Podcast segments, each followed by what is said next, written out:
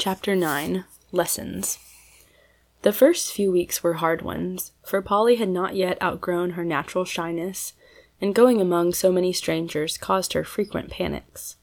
But her purpose gave her courage, and when the ice was once broken, her little pupils quickly learned to love her.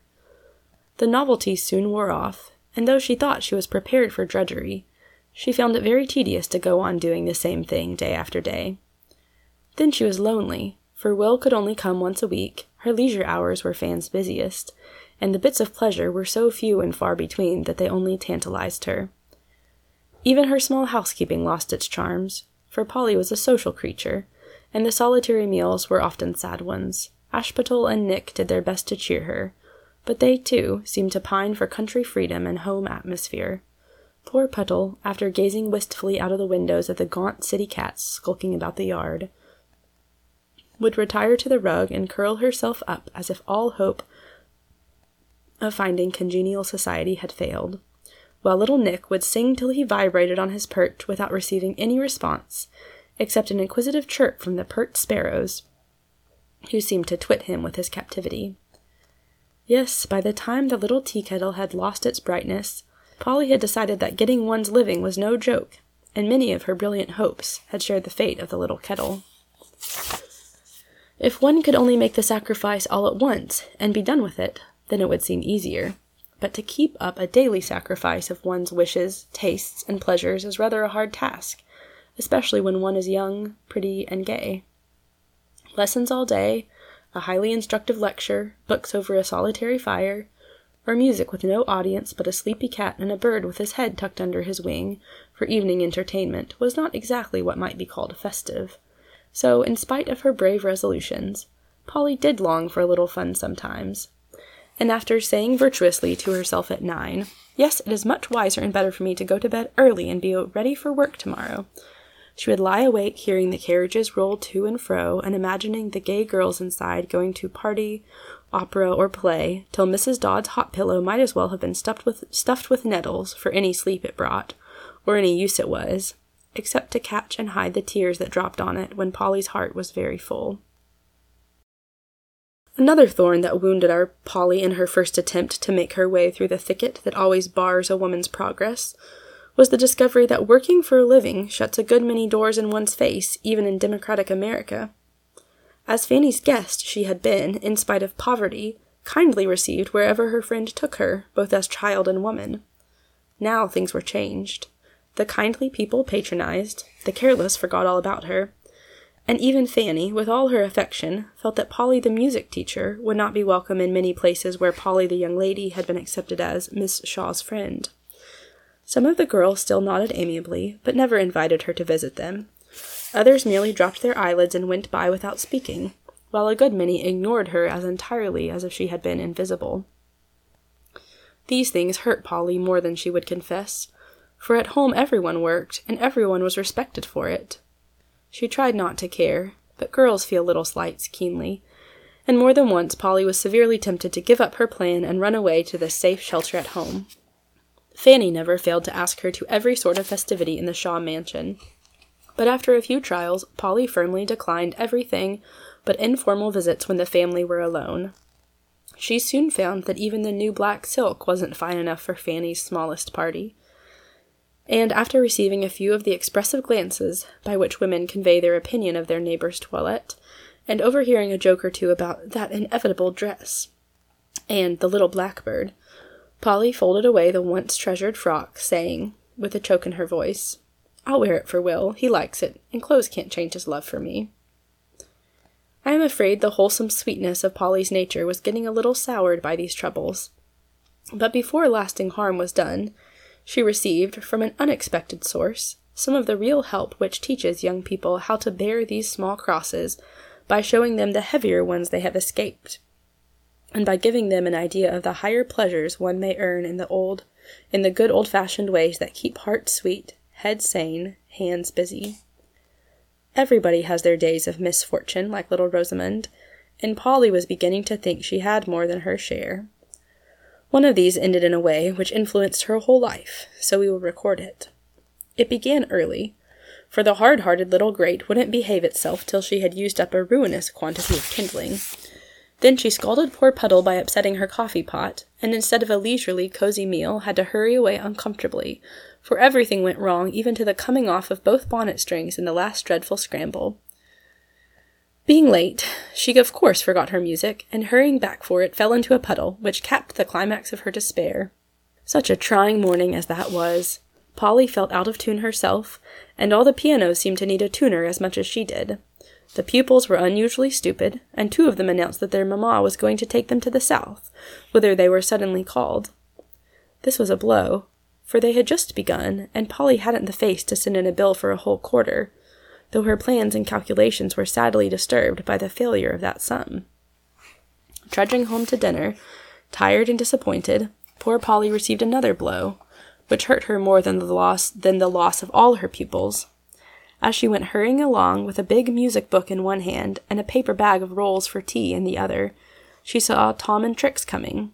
As she watched them while they slowly approached, looking so gay and handsome and happy, it seemed to Polly as if all the sunshine and good walking was on their side of the street, all the wintry wind and mud on hers. Longing to see a friendly face and receive a kind word, she crossed over, meaning to nod and smile at least. Trix saw her first and suddenly became absorbed in the distant horizon. Tom apparently did not see her, for his eyes were fixed on a fine horse just prancing by. Polly thought that he had seen her and approached with a curious little flutter at her heart for if Tom cut her, she felt that her cup would be full. On they came, Trix intent on the view, Tom staring at the handsome horse, and Polly with red cheeks, expectant eyes, and the brown bundle in full sight. One dreadful minute as they came parallel, and no one spoke or bowed. Then it was all over, and Polly went on, feeling as if someone had slapped her in the face. She wouldn't have believed it of Tom. It was all the doings of that horrid Trix. Well, she wouldn't trouble him any more if he was such a snob as to be ashamed of her just because she carried bundles and worked for her bread. She clutched the paper bag fiercely as she said this to herself. Then her eyes filled, and her lips trembled as she added, How could he do it before her, too? Now, Tom was quite guiltless of this offense, and had always nodded to Polly when they met, but it so happened he had always been alone till now. And that was why it cut so deeply, especially as Polly never had approved of Trix. Before she could clear her eyes or steady her face, a gentleman met her, lifted his hat, smiled, and said pleasantly, Good morning, Miss Polly. I'm glad to meet you. Then, then, with a sudden change of voice and manner, he added, I beg pardon. Is anything the matter? Can I be of service? It was very awkward, but it couldn't be helped, and all Polly could do was to tell the truth and make the best of it. It's very silly, but it hurts me to be cut by my old friends. I shall get used to it presently, I dare say. Mr. Sidney glanced back, recognized the couple behind them, and turned round with a disgusted expression. Polly was fumbling for her handkerchief, and without a word he took both book and bundle from her, a little bit of kindness that meant a good deal just then. Polly felt it, and it did her good. Hastily wiping the traitorous eyes, she laughed and said cheerfully, There, I'm all right again. Thank you, don't trouble yourself with my parcels. No trouble, I assure you. And this book reminds me of what I was about to say. Have you an hour to spare for my little niece? Her mother wants her to begin and desired me to make the inquiry. Did she really? And Polly looked up at him as if she suspected him of inventing the whole thing out of kindness. Mr. Sidney smiled, and taking a note from his pocket, presented it, saying with a reproachful look, Behold the proof of my truth, and never doubt again.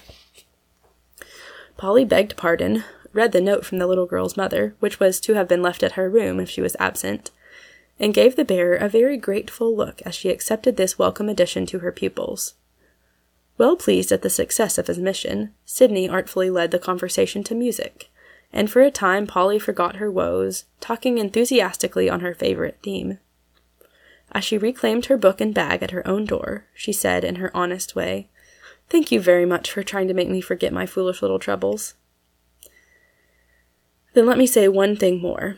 Though appearances are against them, I don't believe Tom Shaw saw you. Miss Trix is equal to that sort of thing, but it isn't like Tom, for with all his foppery, he is a good fellow at heart. As Mr. Sidney said this, Polly held out her hand with a hearty, Thank you for that.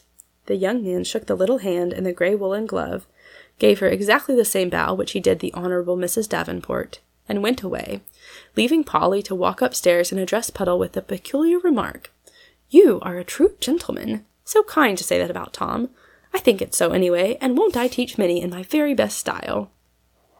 Puttel purred, Nick chirped approvingly, and Polly ate her dinner with a better appetite than she had expected.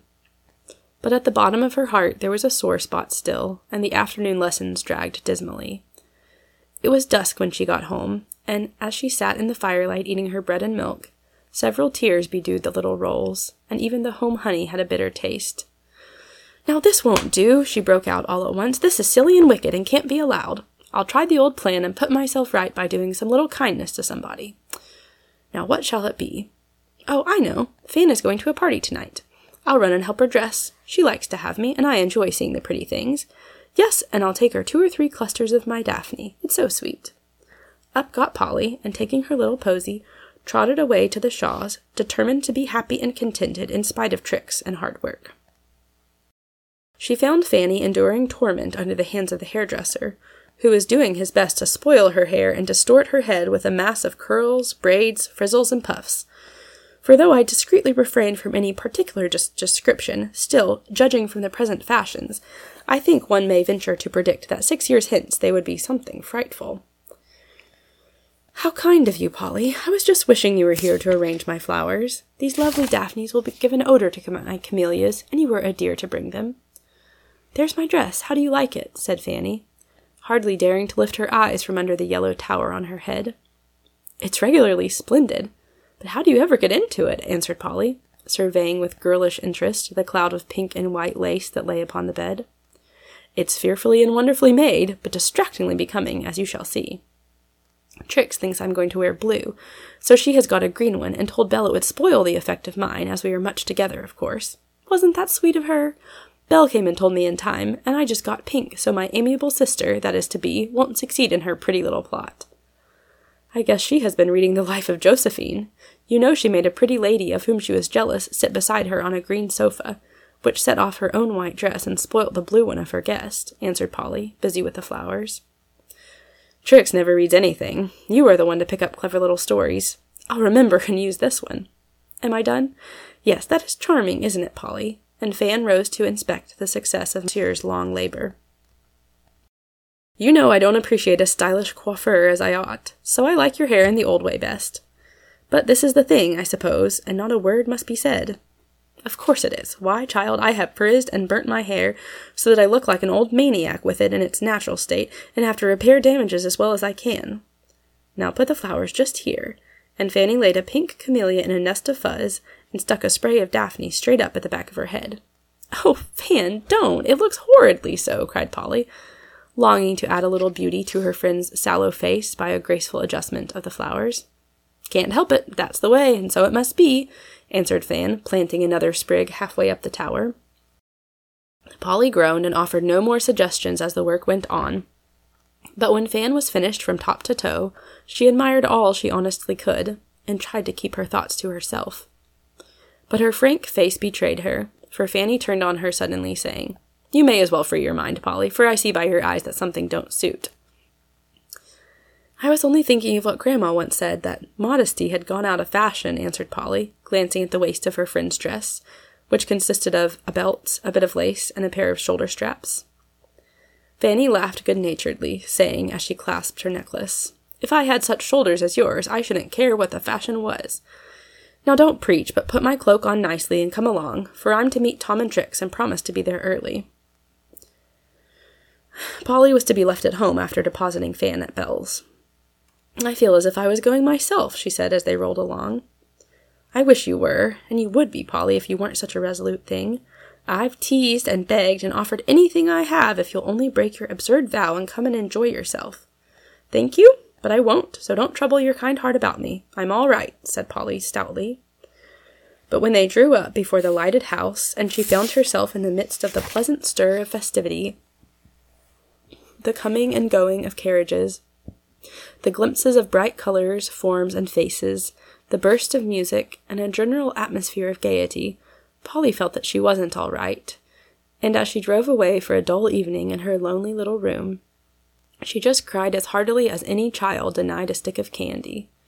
It's dreadful wicked of me, but I can't help it, she sobbed to herself in the corner of the carriage. That music sets me all on a twitter, and I should have looked nice in Fan's blue tarlatan, and I know I could behave as well as anyone and have lots of partners.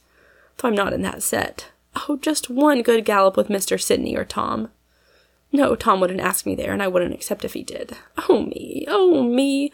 I wish I was as old and homely and good and happy as Miss Mills. So Polly made her moan, and by the time she got home was just in the mood to go to bed and cry herself to sleep, as girls have a way of doing when their small affliction becomes unbearable. But Polly didn't get a chance to be miserable very long, for as she went upstairs, feeling like the most injured girl in the world, she caught a glimpse of Miss Mills, sewing away with such a bright face that she couldn't resist stopping for a word or two. Sit down, my dear. I'm glad to see you, but excuse me if I go on with my work, as I'm in a driving hurry to get these things done tonight, said the brisk little lady with a smile and a nod as she took a new needleful of thread and ran ran up a seam as if for a wager. Let me help you then. I'm lazy and cross, and it will do me good, said Polly, sitting down with the resigned feeling, well, if I can't be happy, I can be useful, perhaps. Thank you, my dear. Yes, you can just hem the shirt, the skirt, while I put in the sleeves, and that will be a great lift. Polly put on her thimble in silence, but as Miss Mills spread the white flannel over her lap, she exclaimed, Why, it looks like a shroud! Is it one? No, dear, thank God, it isn't, but it might have been if we hadn't saved the poor little soul, cried Miss Mills, with a sudden brightening of the face, which made it beautiful in spite of the stiff gray curl that bobbed on each temple, the want of teeth, and a crooked nose. Will you tell me about it? I like to hear your adventures and good work so much, said Polly ready to be amused by anything that made her forget herself. Ah, my dear, it's a very common story, and that's the saddest part of it. I'll tell you all about it, for I think you may be able to help me. Last night I watched with poor Mary Floyd. She's dying of consumption, you know, began Mrs. Mills as her nimble fingers flew, and her kind old face beamed over the work as if she put a blessing in with every stitch. Mary was very low, but about midnight fell asleep, and I was trying to keep things quiet when Mrs. Finn, she's the woman of the house, came and beckoned me with a scared face. Little Jane has killed herself, and I don't know what to do, she said, leading me up to the attic. Who is little Jane? broke in Polly, dropping her work. I only knew her as a pale, shy young girl who went in and out and seldom spoke to anyone. Mrs. Finn told me she was poor, but a busy, honest little thing who didn't mix with the other folks but lived and worked alone. She has looked so downhearted and pale for a week that I thought she was sick and asked her about it, said Mrs. Finn. But she thanked me in her bashful way and said she was pretty well, so I let her alone. But tonight, as I went late to bed, I was kind of impressed to look in and see how the poor thing did, for she hadn't left her room all day. I did look in, and here's what I found. As Mrs. Finn ended, she opened the door of the back attic, and I saw about as sad a sight as these old eyes ever looked at. Oh, what? cried Polly, pale now with interest. A bare room, cold as a barn, and on the bed a little dead white face that almost broke my heart. It was so thin, so patient, and so young. On the table was a bottle half full of laudanum, an old pocketbook, and a letter. Read that, my dear, and don't think hard of little Jane. Polly took the bit of paper Miss Mills gave her and read these words Dear Mrs. Finn, Please forgive me for the trouble I make you, but I don't see any other way. I can't get work that pays enough to keep me. The doctor says I can't be well unless I rest. I hate to be a burden, so I'm going away not to trouble anybody any more. I've sold my things to pay what I owe you. Please let me be as I am, and don't let people come and look at me. I hope it isn't very wicked, but there don't seem any room for me in the world, and I'm not afraid to die now, though I should be if I stayed and got bad because I hadn't strength to keep right. Give my love to the baby, and so goodbye, goodbye, Jane Bryant. Oh, Miss Mills, how dreadful! cried Polly, with her eyes so full she could hardly read the little letter. Not so dreadful as it might have been, but a bitter, sad thing to see that child, only seventeen, lying there in her little clean old nightgown, waiting for death to come and take her, because there didn't seem to be any room for her in the world. Ah, well, we saved her, for it wasn't too late, thank heaven. And the first thing she said was, Oh, why did you bring me back? I've been nursing her all day, hearing her story, and trying to show her that there is room and a welcome for her. Her mother died a year ago, and since then she has been struggling along alone. She is one of the timid, innocent, humble creatures who can't push their way and so get put aside and forgotten. She has tried all sorts of poorly paid work, couldn't live on it decently, got discouraged, sick, frightened, and could see no refuge from the big, bad world but to get out of it while she wasn't afraid to die. A very old story, my dear, new and dreadful as it seems to you, and I think it won't do you any harm to see and help this little girl who has gone through dark places that you are never like to know. I will, indeed, I will do all I can. Where is she now? asked Polly, touched to the heart by the story, so simple, yet so sad. There, and Miss Mills pointed to the door of her own little bedroom. She was well enough to be moved tonight, so I brought her home and laid her safely in my bed. Poor little soul! She looked about her for a minute, then the lost look went away, and she gave a great sigh and took my hand in both her thin bits of ones and said, Oh, ma'am, I feel as if I'd been born into a new world. Help me begin again, and I'll do better. So I told her she was my child now and might rest here, sure of a home as long as I had one. As Miss Mills spoke in her motherly tone, and cast a proud and happy look toward the warm and quiet nest in which she had sheltered this friendless little sparrow, feeling sure that God meant her to keep it from falling to the ground, Polly put both arms about her neck and kissed her withered cheek with as much loving reverence as, as if she had been a splendid saint. For in the likeness of this plain old maid she saw the lovely charity that blesses and saves the world. How good you are! Dear Miss Mills, tell me what to do. Let me help you. I'm ready for anything, said Polly very humbly, for her own troubles looked so small and foolish beside the stern hardships which had nearly had so tragical an end that she felt heartily ashamed of herself and quite bu- burned to atone for them. Miss Mills stopped to stroke the fresh cheek opposite, to smile and say, Then, Polly, I think I'll ask you to go in and say a friendly word to my little girl. The sight of you will do her good, and you have just the right way of comforting people without making a fuss. Have I? said Polly, looking much gratified by the words. Yes, dear, you've the gift of sympathy and the rare art of showing it without offending. I wouldn't let many girls in to see my poor Jenny because they'd only flutter and worry her. But you'll know what to do. So go, and take this wrapper with you. It's done now, thanks to your nimble fingers.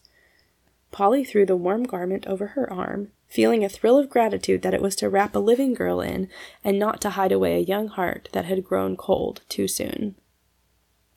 Pushing open the door, she went quietly into the dimly lighted room, and on the pillow saw a face that drew her to it with an irresistible power, for it was touched by a solemn shadow that made its youth pathetic. As she paused at the bedside, thinking the girl asleep, a pair of hollow, dark eyes opened wide and looked up at her, startled at first, then softening with pleasure at sight of the bonny face before them, and asking, and then a humble, beseeching expression filled them, as if asking pardon for the rash act nearly committed, and pity for the hard fate that prompted it. Polly read the language of these eyes, and answered their mute prayer with a simple eloquence that said more than any words, for she just stooped down and kissed the poor child, with her own eyes full and lips that trembled with a sympathy she could not tell. Jenny put both arms about her neck and began to shed the quiet tears that so refresh and comfort heavy hearts when a tender touch unseals the fountain where they lie. Everyone is so kind, she sobbed, and I was so wicked. I don't deserve it. Oh, yes, you do. Don't think of that, but rest and let us pet you. The old life was too hard for such a little thing as you, and we are going to try and make the new one ever so much easier and happier said Polly, forgetting everything except that this was a girl like herself who needed heartening up.